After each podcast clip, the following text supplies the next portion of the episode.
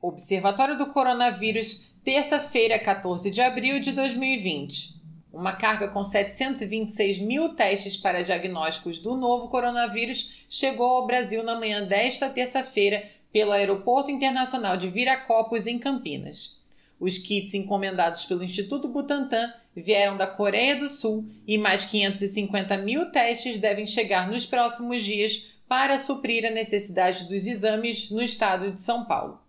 A previsão do governo estadual é fazer a importação de um milhão de testes para ampliar a capacidade de diagnóstico.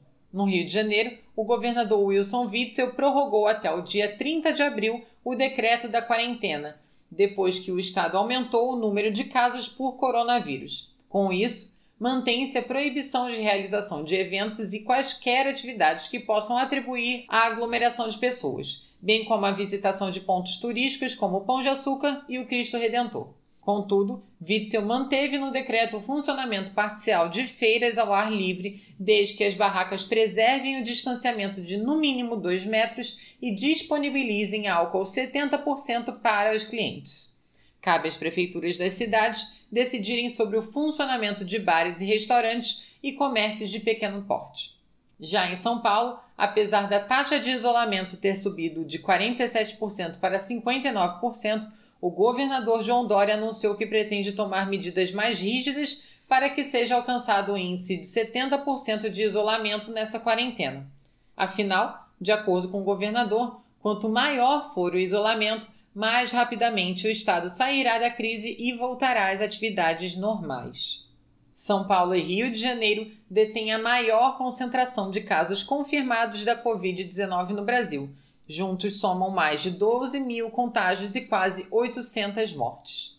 Segundo a pneumologista Patrícia Canto Ribeiro, da Escola Nacional de Saúde Pública da Fiocruz, o Brasil está vivendo um impacto nos serviços de saúde e a tendência é que isso piore nas próximas semanas. Ela explica que o novo coronavírus chega quando o tempo começa a esfriar e já há um aumento no número de internações por doenças respiratórias virais.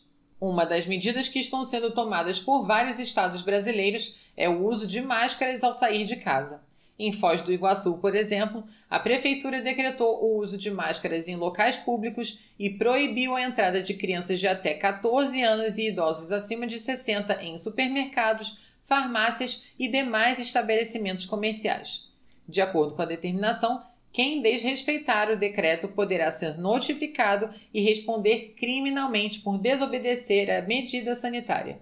O Ceará é o quinto estado com a maior taxa de mortalidade pela Covid-19 no país e registrou 101 óbitos e 1.935 casos confirmados até o final da tarde de ontem. Em Fortaleza, são mais de 1.600 casos confirmados e quase 80 óbitos, segundo a atualização da Secretaria de Saúde do Estado. Sendo assim, Fortaleza torna-se a capital com maior número de casos do novo coronavírus por milhão de habitantes. Testes rápidos para detecção de infecção estão sendo realizados por pelo menos dois laboratórios em Fortaleza. Porém, os dispositivos fabricados na China e doados pela mineradora Vale foram validados em um laboratório particular por encomenda do Ministério da Saúde. O resultado indicou que há 75% de chance de erro em resultados negativos, enquanto a probabilidade para um falso positivo é de 14%. Com o número de casos aumentando cada vez mais no estado, os médicos e profissionais da saúde chegam a trabalhar 14 horas por dia, relatando medo pelo contágio da doença. Há relatos de voluntários que atendem pacientes com o vírus que não conseguem sair para absolutamente nada durante o trabalho e que as pausas são exclusivas para o período da madrugada.